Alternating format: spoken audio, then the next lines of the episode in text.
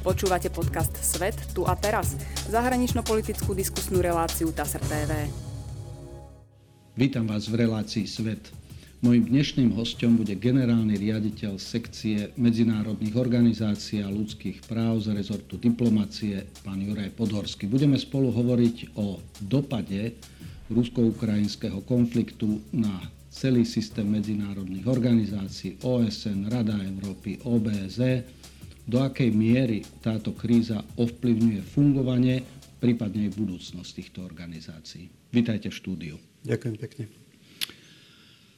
predtým, než začneme tie technické, diplomatické veci súvisiace s agendou, ktorú máte na Ministerstve zahraničných vecí a európskych záležitostí na starosti, predsa by som chcel takú osobnejšiu otázku. Predpokladali ste, že takáto kríza môže vzniknúť. Čo to s vami robí potom, ako Ruská federácia zautočila na Ukrajinu 24. februára. Ďakujem pekne ešte raz za pozvanie. Radšej by som sa s vami stretol pri inej príležitosti a diskutoval o inej téme, ale žiaľ, život nám priniesol takúto zlú situáciu a pre mňa osobne z toho ľudského pohľadu to je naozaj veľmi ťažké, veľmi ťažké sledovať e, zábery z Ukrajiny, ten dopad na život bežných ľudí, hrozné obrázky, ktoré sledujeme. Z toho diplomatického alebo z profesionálneho hľadiska, tam by som povedal, že nečakal som, veril som, že naša generácia a ďalšie generácie už nezažijú hrôzy vojny. To bolo už nie v bezprostrednej blízkosti našej krajiny. Ja som strávil posledných 5 rokov v oblasti multilaterálnej diplomacie a musím povedať, že ostatné tri roky sú asi pre mňa najzložitejšie. Pôsobil som v Ženeve, zažil som zmrazenie multilateralizmu po nástupe pandémie, kedy celý systém medzinárodných organizácií na chvíľu ustrnul, ale postupne sa podarilo ho oživiť. A žiaľ teraz e, sa musíme zaoberať, alebo zaoberáme sa situáciou, ktorá je na Ukrajine. Hmm. Veľakrát si ľudia hovoria, ale však tí diplomati by to mohli vyriešiť. Žiadame diplomatické riešenia. E, politici často tiež hovoria, sadnime si, rokujme. Evidentne za tieto e, ostatné týždne diplomati zažívajú takisto bezprecedentné chvíle, pretože nie oni, ale e, politici a vojaci v súčasnosti skôr udávajú tempo a kontrolujú priebeh e, tejto vojnovej situácie, ktorá je na Ukrajine. Organizácia Spojených národov od začiatku bola mimoriadne aktívna, snažila sa tlmiť celý tento e, konflikt neočakávaný a e, generálny tajomník OSN Guterres takisto osobne sa do tohoto mimoriadne zaangažuje. Skúsme si zhrnúť na, zatiaľ, čo Organizácia spojených národov, ktorá vznikla po druhej svetovej vojne v 45. práve, aby po druhej svetovej vojne sa už vojnové konflikty tohoto e, typu nerozhoreli. Čo doposiaľ OSN urobilo preto, aby zastavilo, prípadne nejakým spôsobom mediovalo rokovania ohľadne tohoto konfliktu? Mhm. Áno, Organizácia spojených národov vznikla presne kvôli tomu, aby pomáhala predchádzať takýmto situáciám a je potrebné povedať, že hneď ďalší deň po agresii Ruska na Ukrajinu zasadla Bezpečnostná rada. Bezpečnostná rada mala prijať, alebo bol návrh rezolúcie, ktorý mal odsúdiť tento čin a zároveň vyzvať na držanie teritoriálnej integrity Ukrajiny. Táto rezolúcia nebola prijatá, pretože jedna krajina Rusko, ktorý je stálym členom Bezpečnostnej rady, ehm, návrh rezolúcie vetovala. Preto, ehm, keďže v Bezpečnostnej rade má 5 krajín právo veta a bolo zjavné, že... Vtedy... Čiže povedzme si, čiže ide o Rusko, Čínu, Spojené štáty, Francúzsko a Veľkú Britániu. Presne tak. Takže týchto 5 krajín je stálym členmi, plus je tam 10 krajín, ktoré sú volené na, dve, na dva roky keďže nebolo možné sa posunúť ďalej v Bezpečnostnej rade, e, bol predložený návrh, aby sa mimoriadne stretlo valné zhromaždenie OSN. Valné zhromaždenie je v zásade najreprezentatívnejší orgán OSN, pretože v ňom majú členstvo všetky krajiny OSN 193. A hneď 2. E, marca bola prijatá rezolúcia valného zhromaždenia vysokým počtom hlasov 141 krajín hlasovalo za a 5 krajín bolo proti. Zvyšné krajiny buď nehlasovali, alebo sa zdržali pri hlasovaní. Táto rezolúcia vlastne vyzývala, alebo bola v podstate obdobou tej rezolúcie Bezpečnostnej rady a vyzývala na zastavenie agresie a um, mierové riešenie situácie. Um, následne od 24. marca bolo ďalšie zasadnutie mimoriadne valného zroma, zhromaždenia OSN, ktoré sa venovalo humanitárnej situácii. A pri tomto hlasovaní tiež 140 krajín hlasovalo za prijatie tejto rezolúcie a 5 krajín bolo proti. Áno, je, je rozdiel medzi rezolúciou Bezpečnostnej rady a rezolúciou valného zhromaždenia. Rezolúcia Bezpečnostnej rady je právne záväzná. A rezolúcie valného zhromaždenia majú silný politický charakter. Ja si myslím osobne, že v tejto situácii, keď 140 krajín odsudilo agresiu a vyzvalo na zastavenie e, invázie, je to veľmi silný politický signál zo strany e, veľkej väčšiny medzinárodného spoločenstva. Ďalším krokom, ktoré sa udialo na pôde valného zhromaždenia, bolo hlasovanie e, o pozastavení práv vyplývajúcich pre Ruskú federáciu z členstva v Rade pre ľudské práva. To sa udialo minulý týždeň, vo štvrtok myslím, mm-hmm.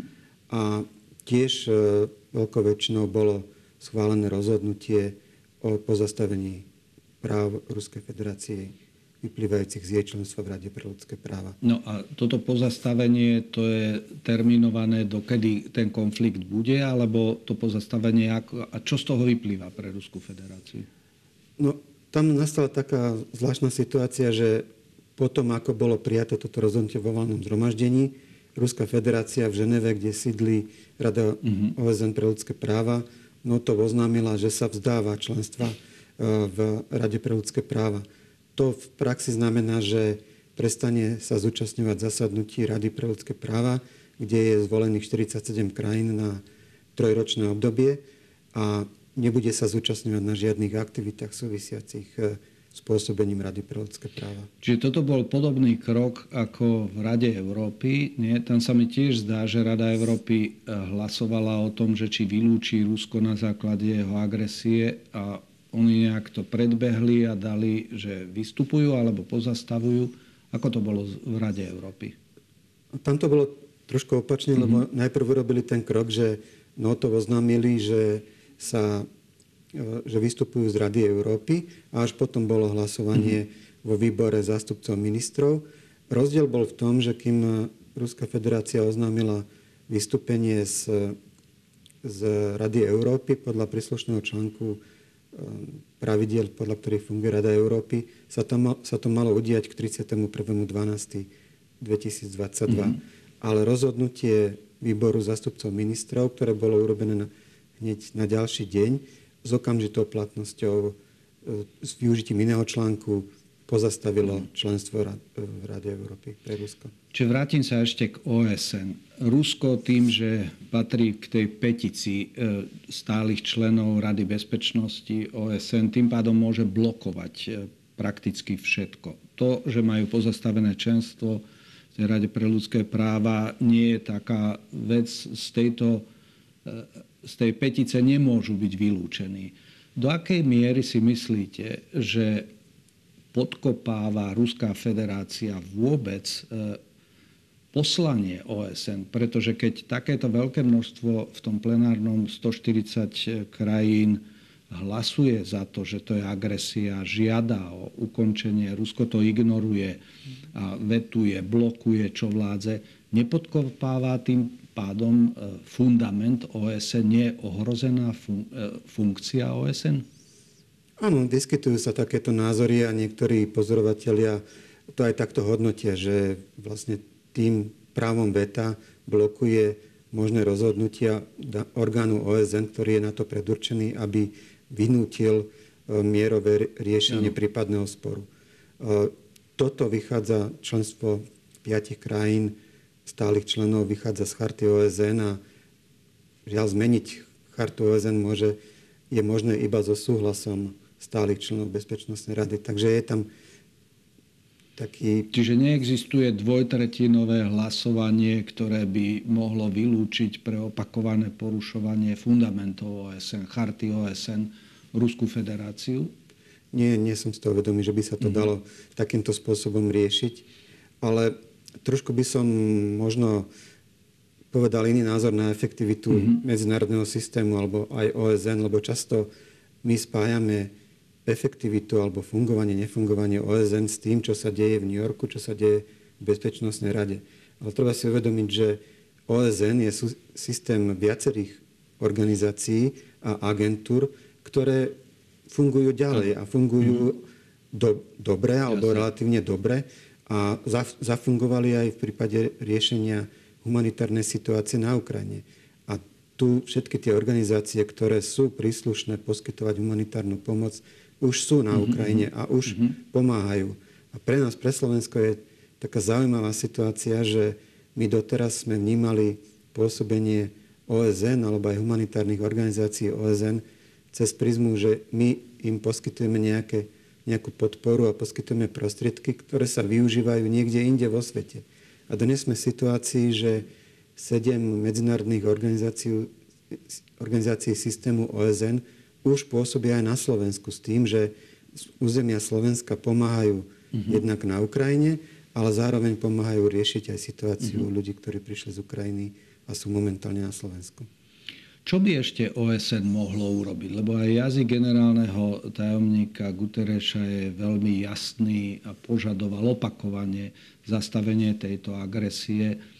E, Občas zaznievajú hlasy, že či OSN by tam nemohlo mierové nejaké jednotky, modré prílby poslať na Ukrajinu. Čo má v talóne ešte OSN na riešenie tejto mimoriadne zložitej situácie? No, pôsobenie mierových síl na území Ukrajiny pod hlavičkou OSN je možné iba so súhlasom Bezpečnostnej rady. Čo teda Rusko zablokuje? Pokiaľ Rusko nebude súhlasiť, a teraz samozrejme aj ďalší štyria členovia stáli členové Bezpečnostnej rady s ich pôsobením, tak si to neviem predstaviť, mm-hmm. že by k takej situácii došlo. No a je ešte vôbec niečo, čo OSN okrem toho humanitárneho rozmeru, to je veľmi dôležitý údaj, že koľko tam už pôsobí e, vlastne organizácií zo systému OSN v tej humanitárnej oblasti, ale v tej klasickej zastavenie vojnovej agresie je ešte niečo, alebo už OSN vyčerpalo všetky možnosti? No, mám obav, že v tomto momente zostáva stále iba ten politický tlak. Politický tlak e, OSN, ale OSN myslí sa tým členských krajín OSN. Ano. To znamená, že čím viac krajín bude politicky podporovať e, prípadne ďalšie rezolúcie v rámci valného zhromaždenia, vyzývajúce Rusko zastaviť agresiu, tým to môže byť e, nakoniec úspešnejšie. Ale mm-hmm. že by bola ešte nejaký tajný tromf, to Žiaľ, nemôžem povedať, že áno. Predtým, ako budeme hovoriť o nejakých takých celkových pohľadoch na bezpečnostnú architektúru, ešte by som sa dotkol OBZ. Uh-huh. Mhm. Organizácia pre bezpečnosť a spoluprácu v Európe, predtým konferencia pre bezpečnosť e, vznikla v 75. E, po Helsinskej konferencii, Helsinský akt. A táto organizácia, celý proces, ktorý má takisto dohliadať na to, aby ľudia rešpektovali nemennosť hraníc, aby si nezasahovali do vnútorných záležitostí, rešpektovali ľudské práva. Do akej miery tento konflikt ovplyvnil a ovplyvňuje fungovanie OBZ? No, podľa názoru viacerých e, asi tento konflikt ovplyvnil viac OBZ ako OSN. Mm-hmm. By som s tým aj súhlasil, pretože naozaj OBZ, presne ako ste to charakterizovali, vznikla kvôli tomu, aby pomáhala udržať mier na európskom kontinente, aby pomáhala predchádzať konfliktom, e, vybudovala sa systém opatrení na posilnenie dôvery. Žiaľ v tejto dobe alebo v dnešnej situácii OBS nebola vytvorená s tým cieľom, aby mala nejaké mechanizmy, ktorými by vedela prinútiť niektorý účastnícky štát OBZ e, zastaviť napríklad mhm. vojenskú agresiu tak, ako čo sme svedkami teraz. Takže OBZ funguje na princípe konsenzu a tam dosiahnuť konsenzus teraz z čohokoľvek, čo sa týka Ukrajiny, je prakticky vylúčené. A v tomto prípade je to vylúčené, že OBZ je 56 organizácií. Áno? Mm. Čiže e, z tých 56 organizácií, ktoré si myslíte, že by, bol, že by boli na strane Ruska? Lebo počas hlasovania v OSN e, z jedne Bielorusko, okrem Eritreji, e, Sýrie a Se... Severnej Korei, mhm. skrátka v tom systéme OBZ jedne Bielorusko bolo s Ruskom v zásade počas toho hlasovania v rámci OBZ. Rusko sa snaží budovať akúsi komunitu štátov, ktoré majú podobný pohľad na kroky, ktoré e, Rusko robí na Ukrajine, alebo by bolo Rusko pri prípadnom hlasovaní osamotené, okrem Bieloruska? Tak predpokladám, že Bielorusko by asi hlasovalo v, spolu s Ruskom. Áno. A tie ostatné krajiny tam by som si skôr myslel, že samozrejme krajiny Európskej únie a ďalšie krajiny majú na situáciu rovnaký názor. Je skupina krajín, ktorá by možno sa zdržala pri nejakom hlasovaní. Treba z krajiny bývalého Sovietskeho zväzu. Napríklad. Áno. Mhm. napríklad. No a do akej miery OBZ teraz e, funguje? Keď hovoríte, že Rusko v zásade má kapacitu na, narušiť tú, ten konsenzus, a môže určite, čo už dlhodobo robí, e, žonglovať trochu s platbami a podobne. Mm. Vôbec chodia do práce ľudia v OBZ alebo majú nejakú karanténu bezpečnostnú teraz? No, chodia do práce a od vzniku konfliktu bolo viacero zasadnutí, aj mimoriadných zasadnutí stálej rady OBZ, ktorá sa bežne stretáva raz za týždeň, ale bolo viacero, viacero takýchto zasadnutí, kde samozrejme veľká kritika E, voči postupu Ruskej federácie. E, Ruská federácia svoju vlastnú verziu e, stále ponúka opakovane. A, ale treba tiež povedať, že okrem tejto bezpečnostnej stránky OBS sa, OBS sa zaoberá aj ľudskoprávnou situáciou v regióne OBS a podporou ekonomické-sociálnych projektov. Takže áno, organizácia funguje, ale v tej hlavnej úlohe ponúkať nejaké riešenie na zlepšenie bezpečnosti, žiaľ teraz e, Mysl, myslím, že v 19. Slovensko malo predsedníctvo v OBZ, tak vtedy fungovala veľmi e, taká silná misia pozorovateľská na Dombase. Sú nejakí pozorovatelia OBZ v súčasnosti na Ukrajine?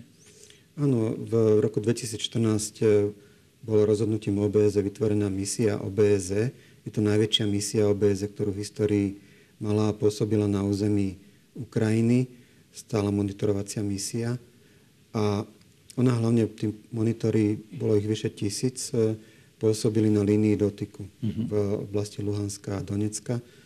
A po konflikte nejaký čas ešte zotrvali, ale dnes e, sú už e, všetci stiahnutí z, Ukra- z územia Ukrajiny, celá misia. A Čiže to je z bezpečnostných dôvodov asi, Z bezpečnostných ano? dôvodov.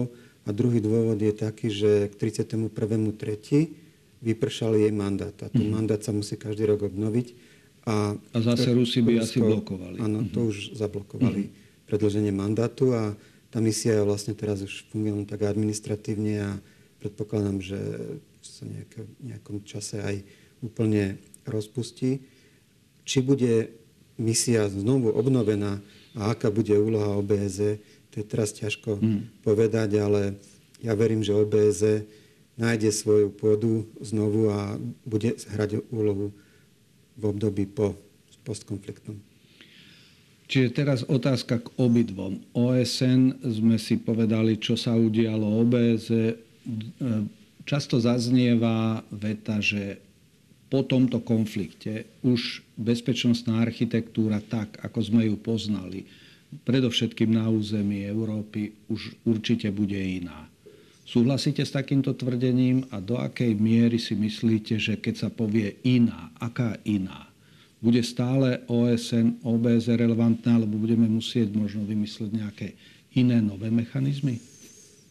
No, otázke, v oblasti OSN by som povedal, že tam dlhodobo sa už vedú diskusie o tom, že je potrebné zreformovať ano. OSN, vrátanie Bezpečnostnej rady. Či sa to udeje a v akej fáze a v akej podobe, to je naozaj iba v predmete špekulácií. Čo sa týka OBZ, tam sa veľa o tom už začalo hovoriť ešte pred vypuknutím konfliktu. Polské predsedníctvo OBSV prišlo s návrhom na obnovenie dialogu o európskej bezpečnosti. To mala byť séria, séria diskusí jednak vo Viedni a jednak za účastie ľudí aj z hlavných miest účastníckých krajín. A jej výsledkom mal byť nejaký návrh e, možných opatrení na ďalšie posilňovanie dôvery, pretože často sa prinášali nejaké dôkazy alebo informácie, že tá krajina nedodržuje niektoré e, zásady OBS, iná krajina nedodržuje také zájomné obviňovanie. Ale či sa tento dialog začal, ale hneď aj skončil. A ako ste spomínali, roku 25 bude výročie e, konferencie OBZ mm-hmm. a predpokladám, že je to taký termín, do ktorého by bolo možno vhodné a aj možno aj potrebné sa zamyslieť nad tým, že či a akým spôsobom hmm. upraviť tú európsku bezpečnostnú architektúru. Ale na to bude treba súhlas samozrejme všetkých.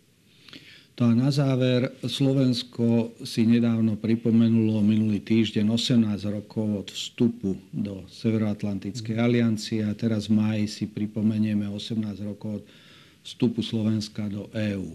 Ako hodnotíte doposiaľ aktivity týchto dvoch zoskupení, ktorých sme 18 rokov členmi, čo sa týka konfliktu na Ukrajine?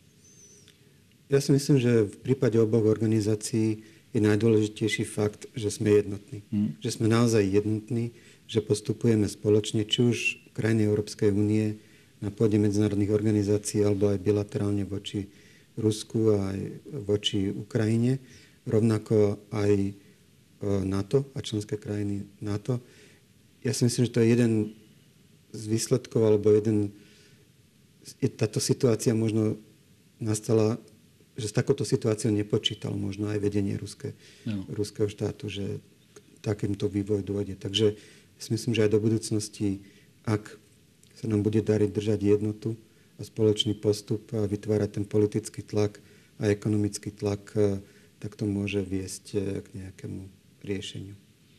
E, veľakrát teraz zaznelo, že do akej, aká veľká vec to pre Slovensko bolo, že sme sa stali súčasťou týchto dvoch zoskupení, pretože e, tento konflikt je na hranici a samozrejme nevieme predpokladať ešte do akej miery sa bude vyvíjať ďalej, ale evidentne Severoatlantická aliancia, ktorá e, zahrňa európske krajiny a Spojené štáty, Kanadu.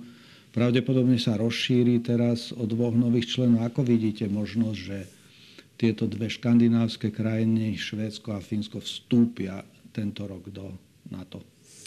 To je pre mňa veľmi zaujímavá aj osobná otázka, lebo v 2004 som bol zo, zo okolností vyslaný do Bruselu a mhm. pracoval mm-hmm. som na stálej misii slovenskej pri NATO a zažil som to obdobie, keď sme sa uchádzali o členstvo, keď sme boli pozvaní a ešte aj keď sme sa stali členmi, takže um, celkom veľmi dobre spomínam na túto profesionálnu časť mm-hmm. mojej, mojej kariéry.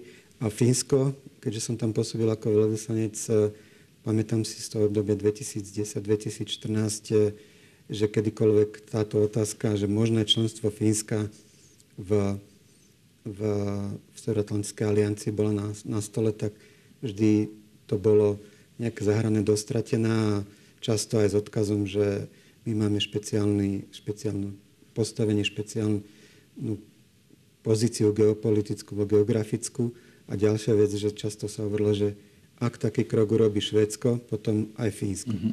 Teraz sa mi zdá, že možno bude postup opačný. Mm-hmm.